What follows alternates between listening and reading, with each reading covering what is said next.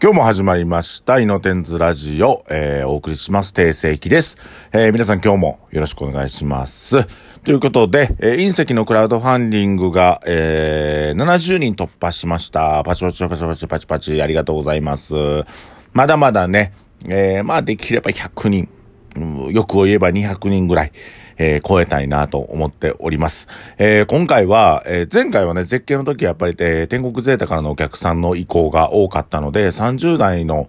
えー、方が、30代、40代の方が多かったんですけども、えー、今回は、えー、20代の方がぶっちぎり多くて、えっ、と、本当にありがたいです。だ、男女比もちょっと男性が多いんですよね、今回ね。うん。という感じで、えっ、ー、と、クラウドファンディング、えー、ね、ふつふつと盛り上がりを見せて、えー、来てますので、えー、前売りチケットという仕組みなので、あの、皆さんは損はしないですよ。損はしないです。えっ、ー、と、まあ何百円何千円かを得しますしね。うん、10万円チケット買っていただければ1万円得するんで、えー、ぜひ前売りチケットを購入いただければと思います。えー、本当にね、えー、70人の方ありがとうございます。えー、これから、えー、クラファンで、えー、チケット購入を考えのお客様は、あのー、ね、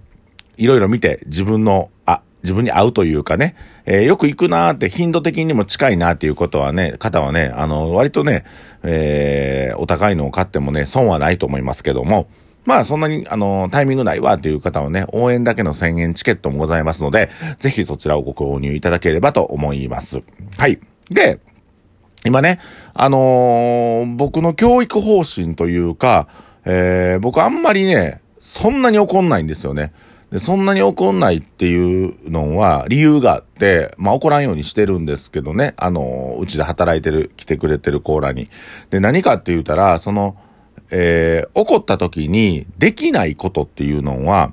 えっと、経験させてないからやというふうに思っております。僕自身が、えー、彼や彼女たちに経験をさせてないから理解ができないんやと思うようにしてるんですね。あの、怒って、えー、直そうとすんのは、えー、その経験をしてないのに、えー、っと、字面だけ教えてることになるので、えー、っと、素晴らしい接客、素晴らしいね、えー、食事体験をお客さんにしてもらおうと思うと、えー、素晴らしい接客、僕らが受けなあかんし、僕らが、えー、素晴らしい食事体験を受けるからこそアウトプットできるのだと思っております。まあその一環で、えー、割と、え、お店が新しく作るときには、まあそこの店主になる、え、方々と旅行を行かしてもらってるんです。で、その中で僕が、あ、この子にはこの接客が合うなとか、この子にはこの土地が合うなっていうふうに教えたい土地で、プレゼンテーションするっていう。それこそね、ちょっと前に、えー、っと、命というお店がちょっとね、業態変化しますので、それに伴って、うちの、えー、母親にね、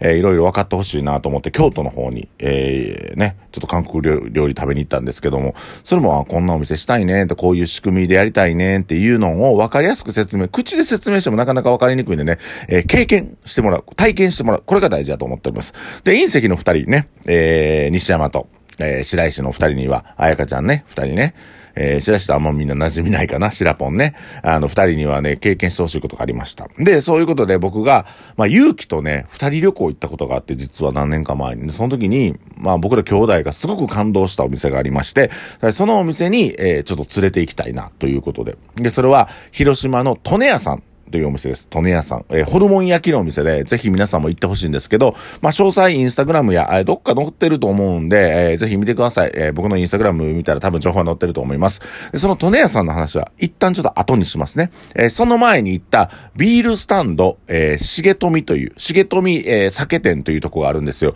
これもともと多分酒屋さんがやってはったと思うんですけども、そこで、なんかこう、白衣を着たね、店主というか、まあ多分酒屋のおっちゃんなんですよ、もともとは。その方が、えっ、ー、と、昔使っていた昭和の前半に使ってたビールサーバーと現代のビールサーバーを組み合わして、いろんな泡や、えー、そしていろんなね、炭酸の濃度によって、えー、味わいや、舌触り、風味を変えるということをされてるんですね。ビール、ビールね、ビールね、ごめんごめん、説明ちょっと後になりましたけど。そう。ビールの継ぎ方だけで、ビールの味わいや舌触り、もしくは風味を変える。こういうことをね、されてる方がいらっしゃるんですよ。広島には。うん。で、そのビールを飲んでいただこうと。で、何がいいかというとね、すごくね、一つのことを偏愛で愛した結果、ビールの注ぎ方を愛した結果、それがやっぱりね、具現化して、しっかりね、味の違いが分かるようになってるんですね、ビールそのものも。で、いろんなこだわりがあるので、いろんなとこ勉強できるんですよ。あのー、パートナーの皆さん、これ聞いてはるパートナーの皆さん、ビール適当に入れてないですか？泡とかお客さんが飲むのをね、あんま気にしたことないでしょうね。僕が、その、重富に連れて行ってない、えー、と思うんですけども、あの、美味しないビールあるじゃないですか。居酒屋とか行ってもね、泡がもう、なんかもう、ボソボソっとした泡で、やっぱりビールの醍醐味っていうのは、皆さんあの、生ビールと瓶ビール飲んだ時に、瓶ビールが好きやっていう人もいますけど、生ビールの醍醐味って泡じゃないですか。さ、あの、口当たりふわっとした泡。で、そっからこう、炭酸のそう、炭酸のビールの爽快がクーッと喉に通る。あれが気持ちいいわけじゃないですか。で、これは、えっ、ー、と、割とどこにも導入されてるビールね、ビールのサーバーをちゃんと清掃して、そしてちゃんとね、あのー、注ぎ方をしっかりしたら、えー、できる、できる、できますし、あと、ビールの、そのグラスの温度にもかかってくるんですけど、これをこだわったらね、すっごいまろやかでクリーミーで飲みやすいビールができるんです。で、やっぱりこう、ね、たまになんかこう、ね、雑多な居酒屋さんとか行ったらもう、なんていうんかな、ビールに相性ないなっていうとこもあるんですけど、やっぱりその、その、重富さん行くとね、ビールへの偏愛、ね、偏った愛情っていうのが感じられてね、やっぱりその、あのおっちゃんもね、えー、一度継ぎっていうのがありましてね、昔昔の、えー、ね、昭和初期のサーバーで入れた一度継ぎっていうのがあって、えー、蛇口のコックをキューッとこう入れたらドボドボでそのまま泡も楽しむ。泡も荒いんですけど、これはね、多分炭酸の量が少ないので、ビールの味わいがぐーっと味わいやすいんですね。で、それ二度継ぎっていうのがあって、三度継ぎ、シャープ継ぎ、マイルド継ぎっていうのがあるんですけど、やっぱりこう、炭酸の強弱みたいなのもあったりとかして、えー、ま、もしくはその泡の、うんと、泡立ちもね、変えてくれてるんで、なんか、あの、多分ね、味自体、使ってる原料はそのままビール一緒じゃないですか。でも、あの、ほんまにこう、舌触りというか唇に当たった感じ、喉に通った感じっていうのが違うので、本当にこのビール、重富のビールって最高ですよね。なんかほんまにアトラクションとして楽しめるので、ぜひおすすめ。えっ、ー、と、まあもし、もちろんね、えっ、ー、と、シラポンも西山もその、ね、偏った愛情を感じていただいたと思うので、ぜひビール入れるときは気をつけてビールを入れてください。で、その後にいたね、えー、僕らがずっと、僕とゆきがすごい感動した、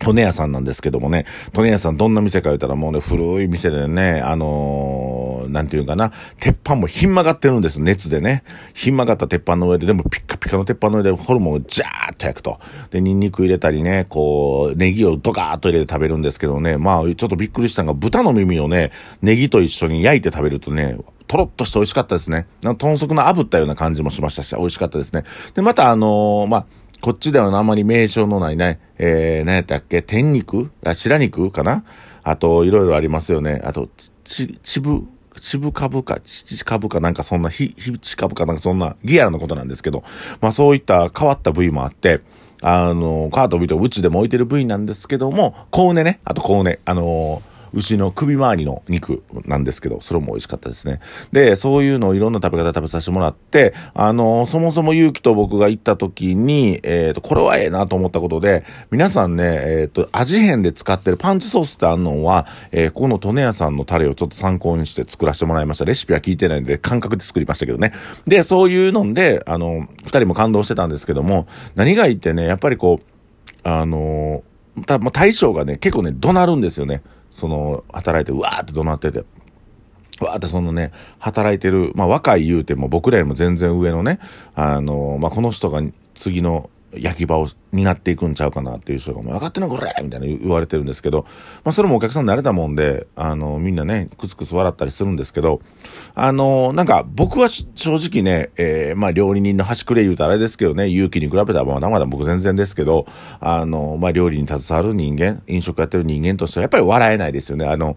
うんと、その大将の厳しさの奥には必ずね、あるもんがあって、まあ自分が死んだ後にこのね、お店を守っていくのはお前やでっていうのもあると思うし、やっぱり自分がやってきた再現性をそのままやってもらわないと、あ、あい、あの、大将の時うまかったけど、こいつなんてまずかったな、要飲食店であるんですけど、二代目になったらまずいなっていう。で、そういうのを起こさないために、やっぱりその大将の厳しさっていうのがあるんじゃないかなと思って、なんか僕はぐっと胸が熱くものがあって、あのー、ね、ちょっとこう、皆さんは、お姉さんというか、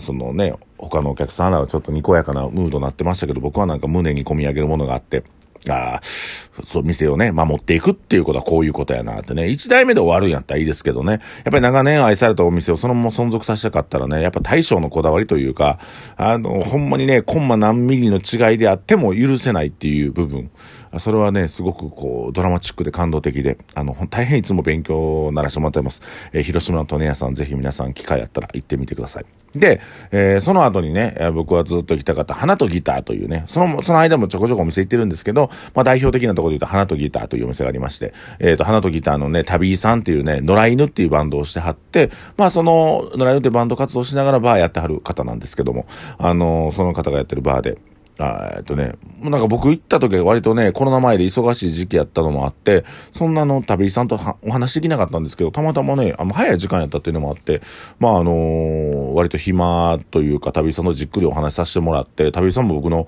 インスタグラムをしっかりチェックしていただいてて、あのー、なんかいろんな僕の動向も全部把握されてましたね。はい。それも嬉しかったんですけど。で、あの、旅さんがちょっとこう、浅草キットをね、さらっと歌ってくれたんです弾き語りで。むちゃくちゃ贅沢な時間で、あとにかくね、あの、良かったですね。あの、旅さんの、あの、痺れるような歌声、最高でした。えー、といった感じで、ちょっとね、短くパパパッと喋ってしまったんですけども、もう広島のレレジレジェンダリーおじさんたちにたくさんあって、こんなね、あの、気持ちのいい接客を僕は毎日してるのかと思って反省しました。あの、彼らがやってる、あんなね、本当にあの、迎え入れるというか、心地の良い接客、僕はまだまだできてないと思います。えー、帰ってきた当日もね、ちょっと眠たいなとか辛いなとか思いながら、その頭によぎながら働いてたんで、本当に反省しております。えー、その広島で出会ったレジェンドおじさんたちのような気持ちのいい接客ができるように、僕も僕もまだまだまだまだ頑張っていかないかなと、ほんまに今回の旅行で思いました。えー、っと、まあね、西山と、えー、彩香と二人で行けたこの旅行が、えー、彼、彼女たちにとって、えー、とてもいい思い出になることを僕は祈っております。